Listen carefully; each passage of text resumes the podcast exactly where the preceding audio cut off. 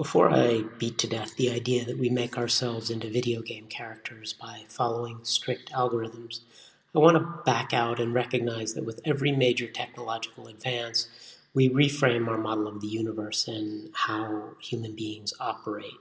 With the invention of clocks came the model of the clockwork universe and speculation that human beings were themselves deterministic machines, predestined to act exactly as they did, just like the gears of a clock completely determine where each hand will be and when.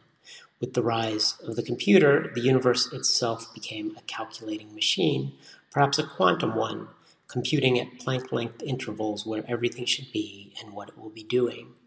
Early pioneers in the field of computing argued that the human brain was our PC, taking an input and directing our actions based on internal algorithms.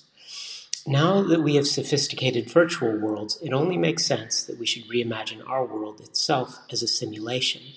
In this context, are we just projecting one more tech advancement onto the universe and ourselves, or is something more at play?